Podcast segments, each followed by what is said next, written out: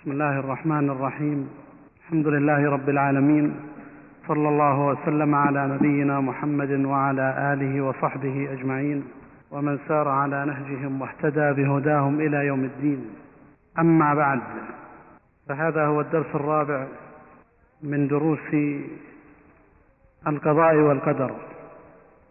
وفيه نعرض لبعض المسائل المتفرقة. في باب القضاء والقدر. ونبدأها بمسألة تتعلق بدرس الأمس وهي مسألة خلق أفعال العباد.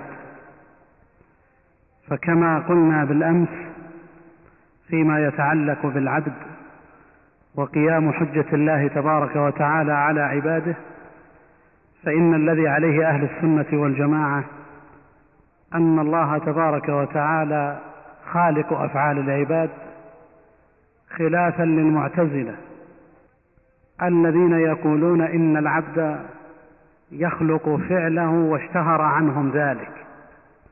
وأهل السنة والجماعة يقولون إن الله تبارك وتعالى خالق كل شيء كما ذكرنا في مسألة مرتبة الخلق. فهو سبحانه وتعالى خالق كل شيء مخلوق والعبد وفعله مخلوقان فالله سبحانه وتعالى خالقهما. قال تعالى والله خلقكم وما تعملون قوله وما تعملون يدخل في ذلك ما يعمله العباد ويفعلونه. وهذا أصل واضح عند أهل السنة والجماعة في باب القدر ويدل عليه ما سبق أن ذكرناه من أدلة فيما في المرتبة الرابعة من مراتب القدر ألا وهي مرتبة الخلق. ثانيا من المسائل المتفرقة كيف يجمع بين القول بأن الله خالق العباد وأفعال العباد؟ وبين القول بأن العبد يفعل أفعاله بقدرته.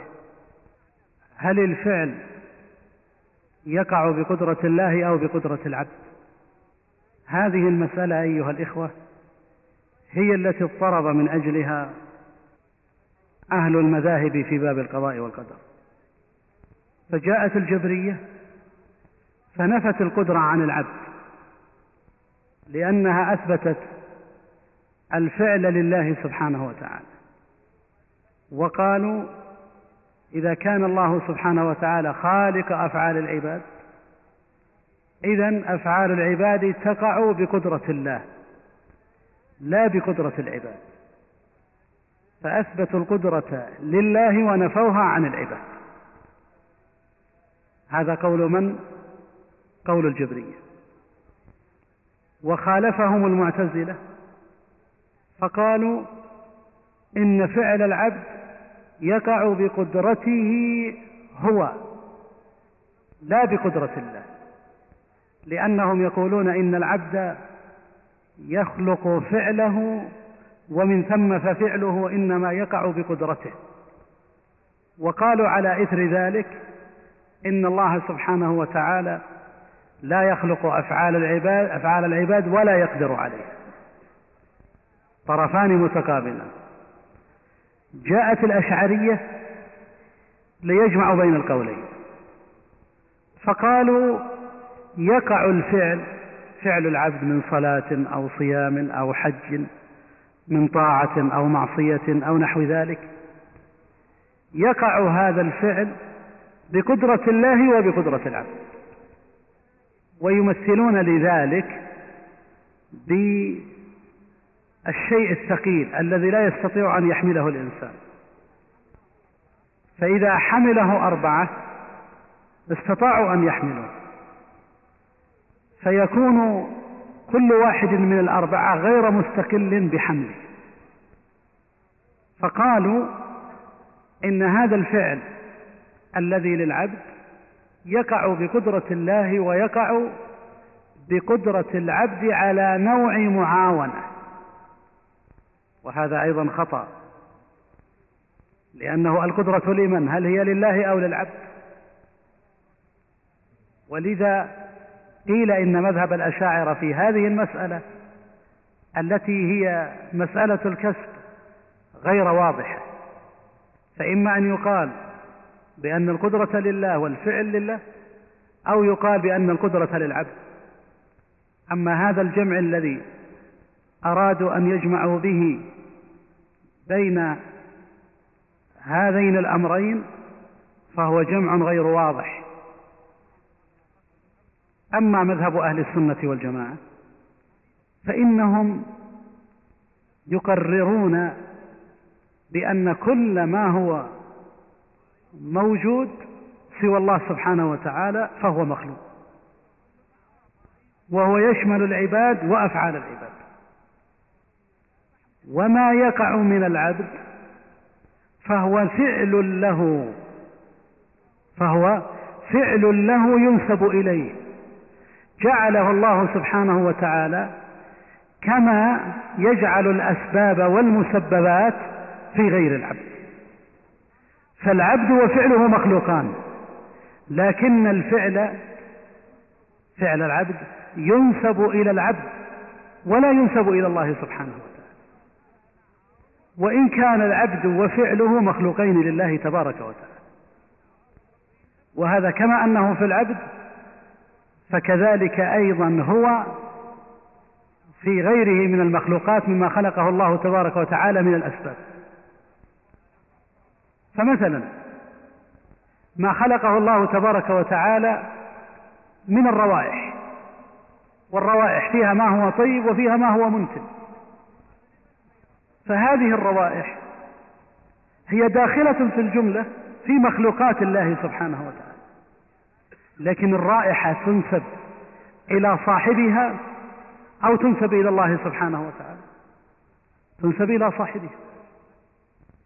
مثال آخر. العقرب إذا لدغت. من الذي لدغ؟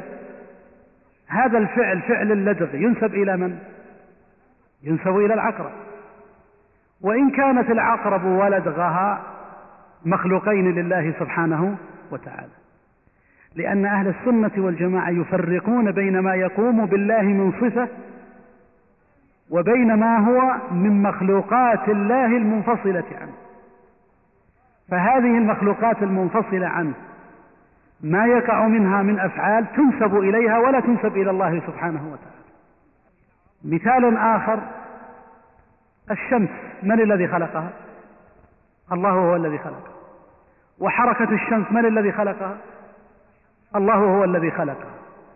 طيب هل إذا تحركت الشمس تنسب الحركة إلى الله أو إلى الشمس؟ تنسب الحركة إلى الشمس. إذا الحركة بقدرة من قامت؟ الفعل لمن؟ الفعل للشمس. وإن كانت الشمس وحركتها مخلوقين لله سبحانه وتعالى. واضح هذا يا غير واضح؟ واضح؟ كذلك أيضا العبد. العبد إذا فعل فعلا فإن فعله ينسب إليه يقع بقدرته والعبد وفعله مخلوقان لله مخلوقان لله تبارك وتعالى. ولهذا فإن العبد إذا صلى.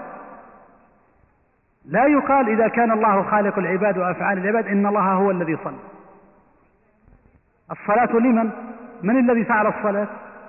الذي فعل الصلاة هو العبد. من الذي فعل شرب الخمر أو السرقة أو الزنا؟ من الذي فعل؟ فعله العبد. هل ينسب إلى الله من ذلك شيء؟ لا. لا ينسب إلى الله من ذلك شيء.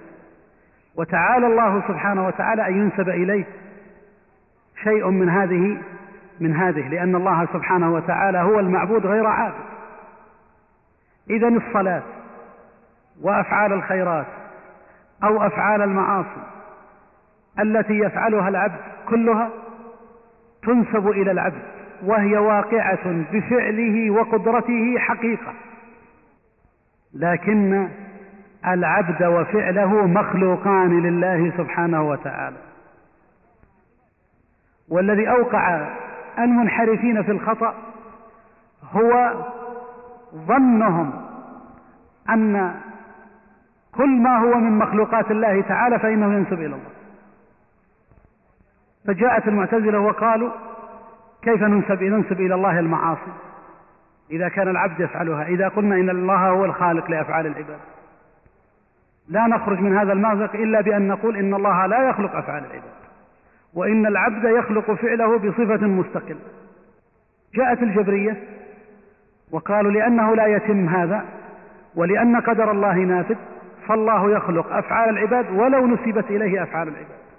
لماذا؟ قالوا لأنه لا يسأل عما يفعل ولأنه لا يقاس بغيره إلى آخر التعليلات وهذا أيضا خطأ. أهل السنة والجماعة قالوا نفرق بين ما يقوم بالله من صفة فهذا ينسب إلى الله وبين ما هو من مخلوقات الله المنفصلة. فهذه المخلوقات المنفصلة جعل الله فيها أسبابا ومسببات فتنسب المسببات إلى أسبابها. فإذا تحرك الشيء أو مشى أو قام أو فعل فعلا من المخلوقات فإن هذه الأفعال تنسب إليه حقيقة وهي واقعة بقدرته حقيقة. ثم يقولون إن هذه الأشياء ومسبباتها والعباد وأفعالهم مخلوقة لله تبارك وتعالى. وبهذا يجمع بين الإيمان بالقضاء والقدر وبين الإيمان بأن العباد يفعلون أفعالهم حقيقة وتنسب إليهم ويحاسبون عليه وهذا الفهم الصحيح والدقيق لهذه المسألة به يكون الخروج من المأزق الذي وقعت فيه الطوائف في هذه المسألة. وهي القدرة تقع لمن؟ هذا الفعل ينسب لمن؟ لا يمكن أن يفهم الموضوع بشكل صحيح إلا على هذا المنهاج الذي أشرنا إليه وهو منهاج أهل السنة والجماعة. ثالثا من المسائل المتفرقة مسألة علاقة الإرادة بالمحبة. وهل كل ما أراده الله تبارك وتعالى فقد أحبه؟ هذه أيضا من المسائل التي غفلت عنها الطوائف فوقعت في الانحراف. الجبرية والجهمية؟ قالوا كل ما أراده الله سبحانه وتعالى فقد أحبه. ولأن قدر الله نافذ فقالوا إن كل ما يقع فالله يحبه سواء كان طاعات أو معاصي. وهذا نعوذ بالله ضلال.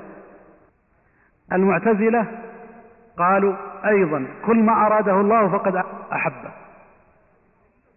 وعلى هذا فقد ثبت أن الله لا يحب الفسوق ولا المعاصي إذا هو لا يريدها ولا يقدرها. فالجبرية أثبتوا القدر وقالوا إن الإرادة هي المحبة إذا الله يحب المعاصي لأنه قدر وهذا انحراف. المعتزلة قالوا ثبت بالنصوص القاطعة أن الله لا يحب المعاصي. ولأن الإرادة هي المحبة. إذا الله لم يقدرها. فهمتم المذهبين؟ فهمتموها يا أيها الإخوة؟ كل من المذهبين أخذ طرف. والسبب ما هو؟ أنه جعل الإرادة هي هي المحبة. الجبرية قالوا كل ما أراده الله فقد أحبه ولأن الله سبحانه وتعالى قدر كل شيء ومن ذلك المعاصي والفسوق إذا الله يحبه المعتزلة جاءوا بالطرف المقابل. فقالوا الله سبحانه وتعالى لا يحب المعاصي. قطعا. ولأن المحبة هي الإرادة. إذا الله سبحانه وتعالى لا يريد المعاصي ولا يقدرها ولم يقدرها فجاء أهل السنة والجماعة بمذهب وسط وقالوا الإرادة قسمان. إرادة كونية شاملة لكل شيء. فهذه الإرادة تشمل كل ما يجري في هذا الكون ولا ترادف المحبة وإنما ترادف المشيئة. المشيئة الشاملة. وهذه الإرادة يدخل فيها كل ما يقدره الله تبارك وتعالى من الطاعات والمعاصي والكفر والإيمان وغير ذلك والقسم الثاني من الإرادة أو النوع الثاني قالوا هو الإرادة الدينية. الإرادة الشرعية. فهذه الإرادة الثانية هي التي ترادف المحبة. وهي التي تختص بما يحبه الله سبحانه وتعالى من الطاعات. وبما أمر به من الخيرات. أما المعاصي فإن الله لا يحبها ولا يريدها دينا وشرعا. ففرق أهل السنة والجماعة بين بين هذين الأمرين. ولم يخلطوا بينهما كما فعلت الطوائف الأخرى. بل قالوا الإرادة نوعان. إرادة كونية شاملة بمعنى المشيئة. فتشمل كل شيء. وكل شيء يجري بتقديره ومشيئته تبارك وتعالى. لا يخرج عن القدر شيء من طاعة أو معصية. النوع الثاني الإرادة الشرعية التي أنزل الله سبحانه وتعالى بها رسله يأمرون بالطاعات ويحثون الناس عليها فهذه الإرادة هي المرادفة للمحبة. فكل ما أراده الله شرعا فهو يحبه ويرضاه. وهذه يدخل فيها الطاعات ولا تدخل فيها المعاصي. وهذه المسألة مسألة التفريق بين الإرادة الكونية المرادفة للمشيئة والإرادة الشرعية. المرادفة للمحبة هي التي ظل فيها جميع الطوائف تقريبا في باب القضاء والقدر. ومن لم يفقه هذا الفرق بين الإرادة الشرعية والإرادة الدينية وقع في الضلال في هذا الباب كما سبق أن ذكرنا قبل قليل. المعتزلة قالوا خلاص الإرادة والمحبة شيء واحد. وإذا كان الله لا يحب المعاصي إذن هو لا يريدها ولا يقدرها الجبرية ومن سار في فلكهم قالوا الإرادة هي المحبة. ولما كانت إرادة الله شاملة إذن الله يحب كل شيء يجري ومن ذلك الطاعات والمعاصي. حتى إن بعضهم كما ذكرنا لكم سابقا قالوا إن شهود القدر هو التوحيد وهو الإيمان. وقالوا كل ما قدره الله فالله يحبه إذا نحن نحب ما يحبه الله لأن الله قدره فرضوا بالفسق والمعاصي والكفر وربما وقعوا فيها قالوا لأنها واقعة بإرادة الله إذا الله يحبها.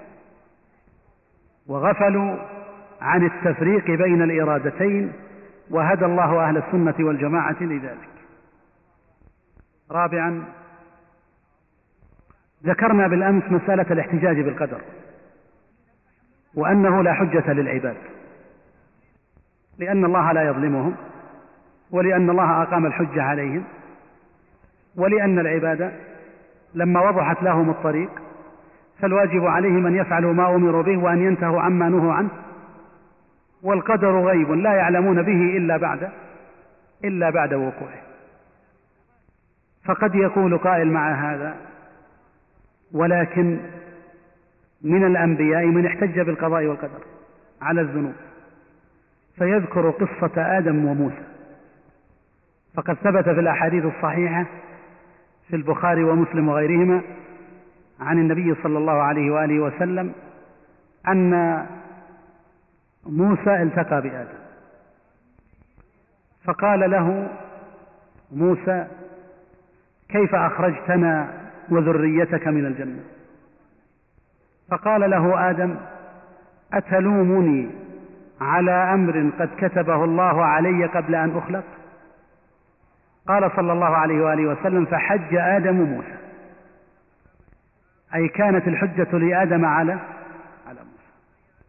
فقال بعض الناس إن آدم احتج هنا بالقضاء والقدر على الذنب الذي فعل. لأنه قال أتلومني على أمر قد كتبه الله عليه. قالوا إذا يجوز لكل فاسق أو كافر أن يحتج ويقول كيف تلومني على أمر مكتوب مكتوب عليه. واختلف العلماء في الجواب عن هذا الحديث. وفي توجيه قول النبي صلى الله عليه وآله وسلم فحج آدم موسى. كيف كانت الحجة لآدم على موسى؟ فبعضهم مثلا قال كانت الحجة له لأن آدم أبوه والأب بالنسبة للابن له الحجة على على ولده وهذا جواب ضعيف. بعضهم قال حجه لأن الابتلاء الذي وقع لآدم لم يقع في الدنيا وإنما وقع في الجنة. فاختلفت الداران فحج آدم فحج آدم موسى. وهذا أيضا ضعيف وذكروا أجوبة أخرى ضعيفة. لكن الجواب الصحيح في هذا هو أن آدم احتج بالقدر المكتوب السابق على المصيبة. وليس على الذنب. والاحتجاج بالقدر على المصائب مطلوب.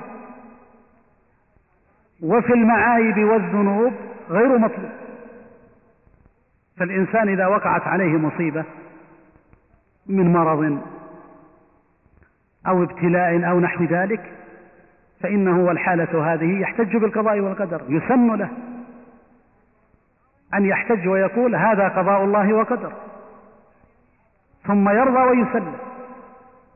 لكن إذا وقع في معصية أو ذنب من الذنوب فلا يجوز له أن يحتج بالقدر ويقول أنا لا أستحق العقوبة لأن هذا الأمر مكتوب علي آدم عليه السلام احتج بالقدر على المصيبة التي جاءت على إثر الذنب ألا وهي إخراجه وذريته من الجنة وإهباطهم على الأرض. فقال إن هذا مكتوب علي قبل أن أخلق. لأن الله قال للملائكة إني جاعل في الأرض خليفة. قالوا أتجعل فيها من يفسد فيها ويسفك الدماء؟ كيف عرفت الملائكة أنه يفسد في الأرض ويسفك ويسفك الدماء؟ إني جاعل في الأرض خليفة. إذا الله أخبرهم أن أنه جاعل في الأرض خليفة أي أنه سيخلق آدم وسيجعل هؤلاء الملائكة يسجدون له ويسكنه الجنة ويبتليه ويقع في المعصية فيعاقبه الله ويهبطه إلى الأرض. هذا أمر مكتوب أو لا؟ نعم أمر مكتوب قبل أن يخلق آدم.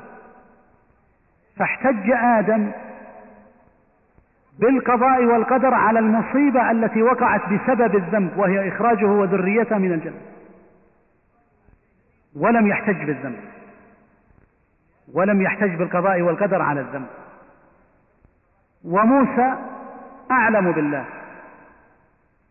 من أن يسأل آدم هذا السؤال وهو يعلم أن آدم قد تاب وأن الله سبحانه وتعالى قد تاب الله عليه.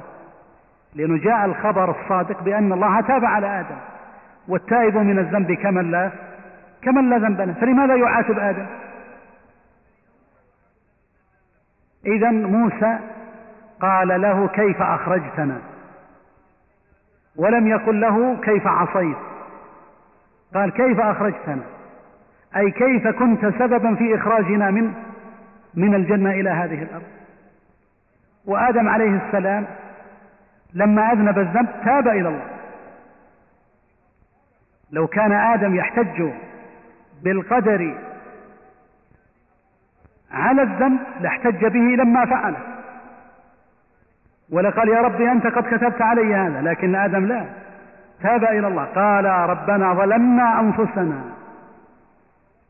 ربنا ظلمنا أنفسنا فاغفر لنا. فطلب من الله سبحانه وتعالى مغفرة الذنب بعد الاعتراف بأنهم ظلموا أنفسهم. ثم تاب الله تبارك وتعالى عليه. والتائب من الذنب كمن لا ذنب له. إذا آدم لم يحتج بالقضاء والقدر. وإنما احتج بالقضاء, بالقضاء والقدر على الذنب. وإنما احتج بالقضاء والقدر على المصيبة التي وقعت عليهم وذلك بإخراجهم من الجنة إلى الأرض. وكذلك أيضا ذرية آدم. ينبغي لهم أن يحتجوا بالقدر عند المصيبة أما عند الذنوب فلا احتجاج. بل عليهم أن يتوبوا إلى الله ويستغفروه ولو علموا أن ذلك كان بقضاء وقدر لأنه وقع. خامسا من المسائل هل يجب الرضا بكل ما قدره الله؟ يعني إذا كنا مؤمنين بالقضاء والقدر. مصدقين به. ونؤمن بمراتب القدر الأربع فهل نرضى بكل ما قضاه الله وقدر؟ نقول في الجواب لم يرد دليل يدل أنه يجب على المسلم أن يرضى بكل ما قضاه الله وقدر في هذا الكون لم يرد دليل على ذلك. هذه واحدة. لأن في مقدورات الله سبحانه وتعالى ومخلوقاته ما هو فجور وفسق وكفر بالله وشرك. والله سبحانه وتعالى لا يرضاها ولا يحبها فكذلك أيضا نحن لا نرضاها ولا نحبها. ثم نقول للربط بين ما يكون صفة لله في باب القضاء والقدر وبين هذه المقدورات أن القضاء والقدر له وجهان. الوجه الأول ما يتعلق بالله بأسمائه وصفاته. فهذا الباب كما نؤمن به أيضا نرضى به. فنرضى بأن الله سبحانه وتعالى اختار لنا هذه الحالة التي نعيش عليها وأنه ابتلانا وامتحنا. وإن كان هذا سيؤدي إلى أن يكون فينا مؤمنون وكفار. لكن نرضى بما من الله سبحانه وتعالى. أما ما يكون من العبد من أفعال فليس لازما أن نرضى بكل ما يفعله العبد. بل ما يفعله من طاعة نرضى به وإن كان بقضاء الله وقدره وما يفعله من معصية فلا نرضى به وإن كان بقضاء الله وقدره. أو نقول عندنا قضاء وعندنا مقضي. فنرضى بالقضاء والقدر في الجملة. أما المقضي المخلوق فمنه ما نرضاه ومنه ما لا ومنه ما لا نرضاه. وخلاصة المسألة أن ما من الله نرضى به. وما من العبد فمنه ما نرضى به ومنه ما لا ما لا نرضى به. ما كان من طاعات فنرضى بها وما كان من معاصي فلا نرضى بها. هذا هو الجواب عن مسألة هل يجب الرضا بكل ما قضاه الله وقدره؟ نفرق في ذلك بين ما من الله وما من العباد. سادسا الإيمان بالقضاء والقدر لا ينافي التوكل ولا فعل الأسباب. التوكل على الله سبحانه وتعالى عبادة. لكن والإنسان يتوكل على الله سبحانه وتعالى ويؤمن بقضائه وقدره فهو أيضا يفعل الأسباب. فكما أن التوكل على الله يكون مع فعل الأسباب كذلك أيضا الإيمان بالقضاء والقدر يؤمن بهما الإنسان مع فعله للأسباب وبعض الناس يظن أن الإيمان بالقضاء والقدر يقتضي أن الإنسان لا يفعل الأسباب وهذا خطأ. بل إن الإنسان لا يستطيع أن يعيش في حياته على هذه القاعدة. ولو عاش فيها في مسائل لا يستطيع أن يعيش فيها في جميع المسائل في حياته. كما ذكرنا لكم بالأمس. الإنسان يأتيه قدر العطش أو الجوع. فلا يأتي ويقول أنا مؤمن بالقضاء والقدر إذا لا أفعل الأسباب. نقول لا يمكن. لا بد أن تفعل الأسباب التي تؤدي بك إلى الشرب وإلى الأكل. وكذا بقية شؤون الحياة لأن الإنسان لا بد يعيش في هذه الحياة. ولما كانت الأسباب ومسبباتها كلها بقضاء وقدر فإن الإنسان مأمور بفعل الأسباب على مقتضى الشرع وأفعاله كلها بقضاء الله وقدره. والمؤمنون بالقضاء والقدر هم الذين يؤمنون بأن الله جعل للمسببات أسبابا فيفعلون. وهذا الذي كان عليه أهل الإيمان الصحيح.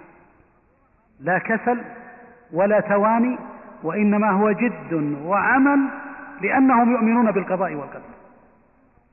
فالواحد من هؤلاء يفعل الأسباب على مقتضى الشرع مع يقينه بأن هذه الأشياء إنما تجري بقضاء الله بقضاء الله وقدره ولا تعارض بينهما. من الذي وقع في هذا اللبس؟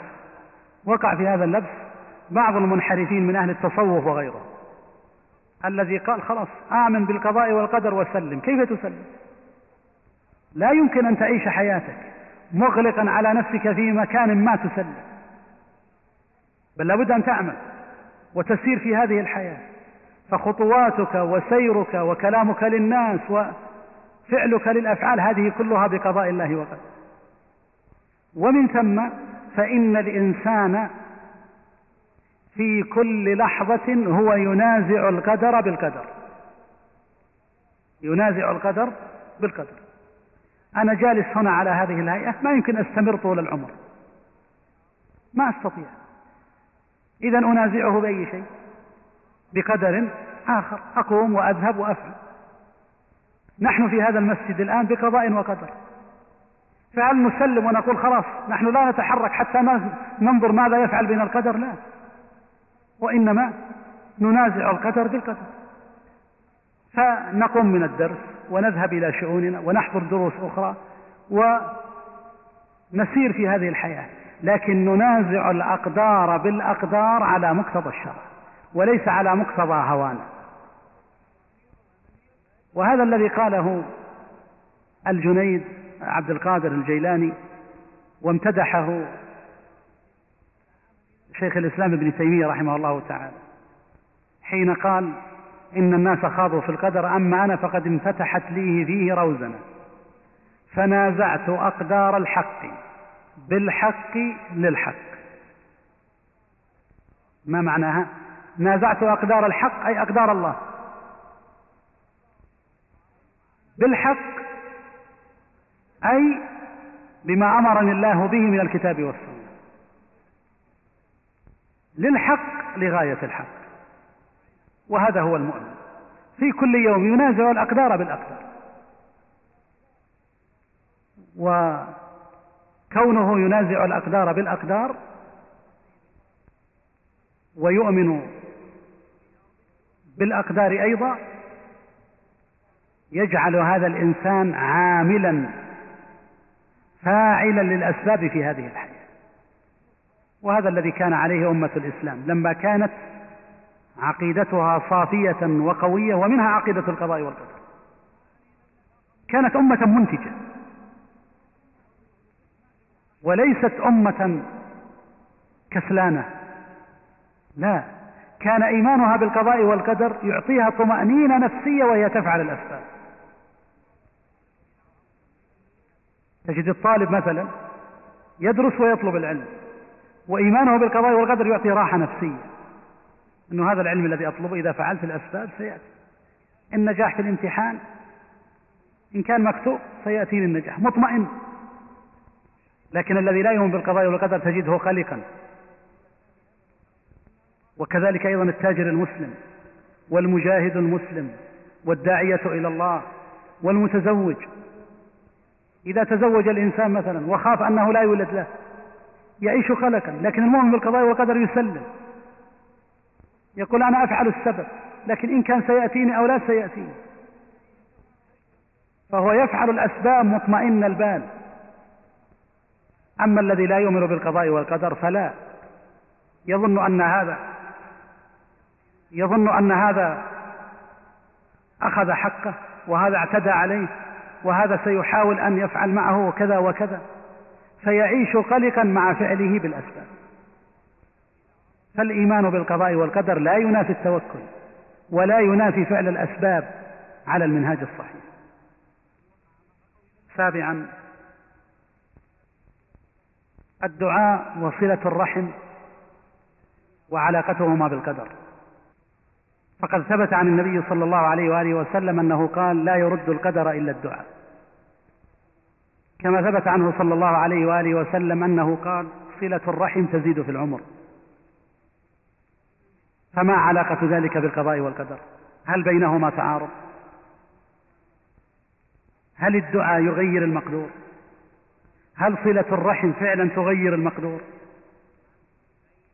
العلماء اختلفوا في هذا. فبعضهم قال نعم صلة الرحم تغير في المقدور. والدعاء أيضا قد يغير المقدور وقالوا إنه مكتوب في اللوح المحفوظ إن فلانا يدعو فيستجاب له وفلان أو لا يدعو فلا يستجاب وفلان يصل رحمه فيكون عمره كذا ولا يصل أو لا يصل رحمه فيكون عمره كذا. وقالوا إن الله مقدر الأقدار وهو يفعل ما يشاء ويختار فهو سبحانه وتعالى قد يغير المقدور بالدعاء أو بصلة الرحم. هذا قول مجمل لعدد من الأقوال قيلت في هذه المسائل أو في هذه الأحاديث. القول الثاني قالوا إن القدر لا يتغير. لأن القدر مكتوب في اللوح المحفوظ. ولأن المكتوب في اللوح المحفوظ موافق لعلم الله الأزلي الكامل. فعلم الله الكامل المحيط بكل شيء أحاط بأن فلانا سيدعو أو لن يدعو وبأن فلان سيصل رحمه أو لا يصل رحمه. طيب وما معنى هذه الأحاديث؟ وعلاقتها بالقضاء والقدر؟ قالوا الدعاء وصلة الرحم هما من الأسباب. المأمور بهما. وإذا فعل الإنسان السبب فقد يقع المسبب وقد لا يقع. كما يقال إن الدواء الفلاني لعلاج المرض الفلاني. فقد يأخذه هذا المريض فيشفى. وقد يأخذه مريض آخر فلا يشفى لوجود موانع. كذلك أيضا الدعاء. قد يكون سببا في وجود المقدور. ولو قال قائل ما الفائدة من الدعاء؟ نقول هو سبب وأنت مأمور بفعل السبب. لأن بعض الناس يقول دعوت أو ما دعوت سيأتيني المقدور.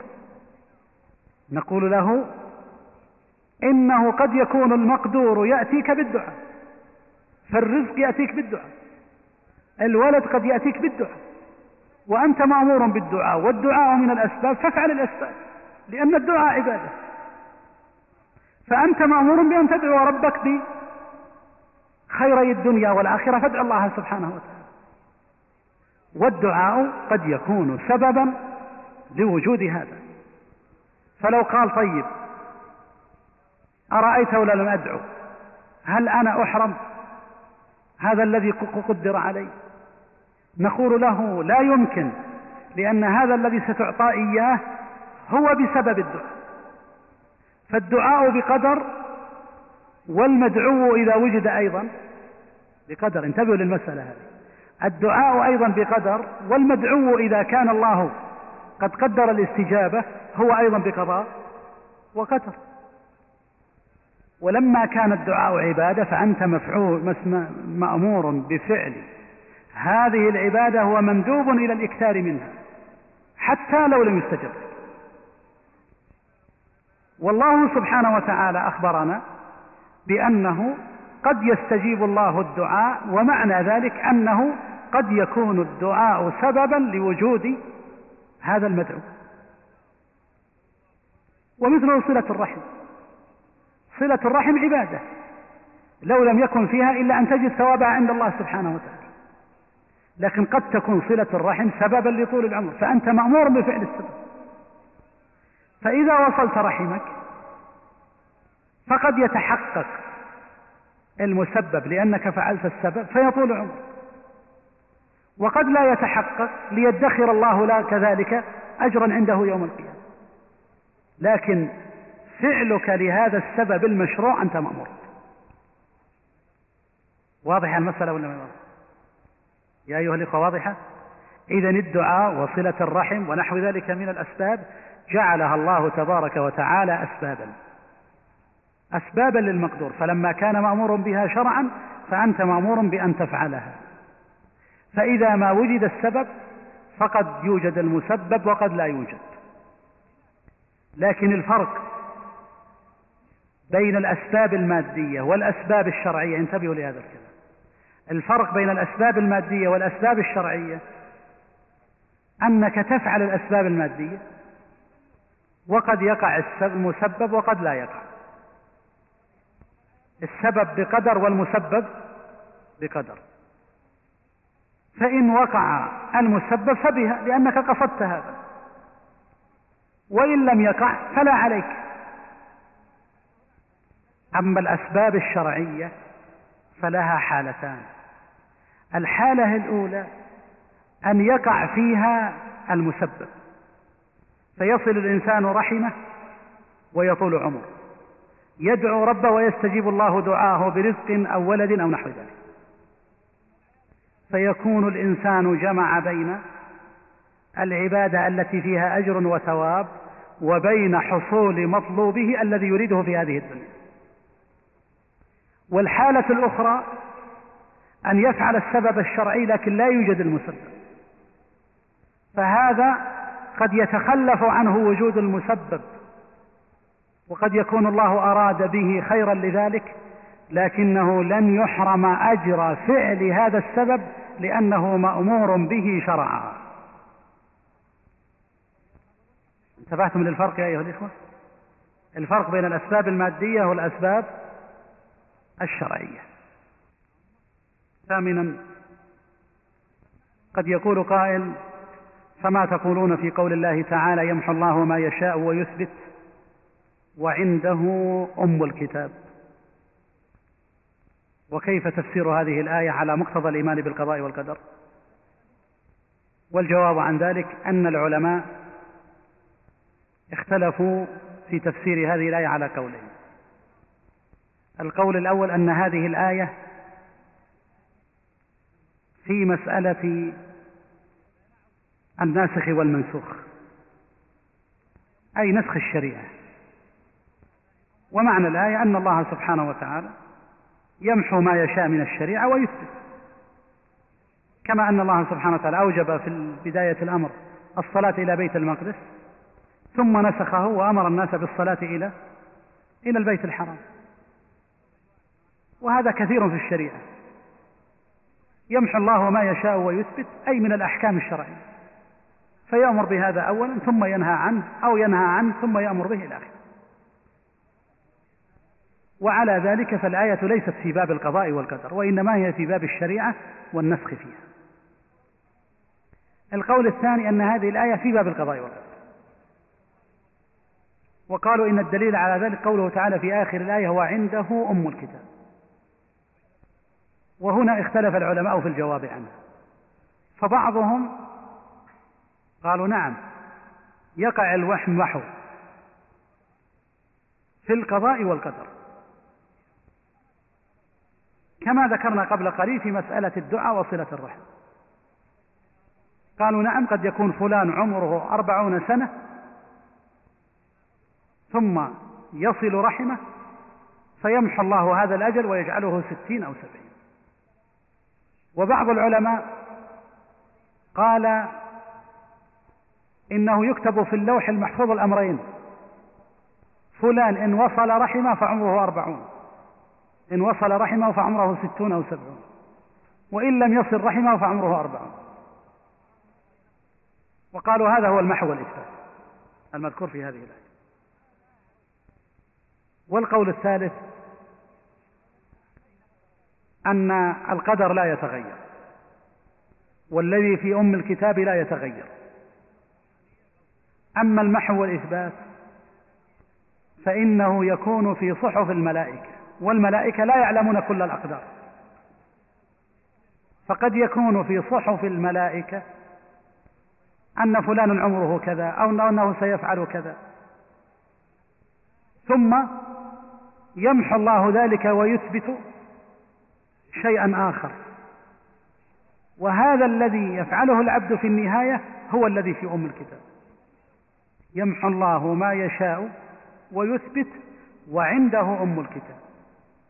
فما يمحوه ويثبته بما فيه صحف الملائكة الذين قد لا يعلمون المغيبات كلها. كلها. والذي في أم الكتاب ثابت لا يتغير.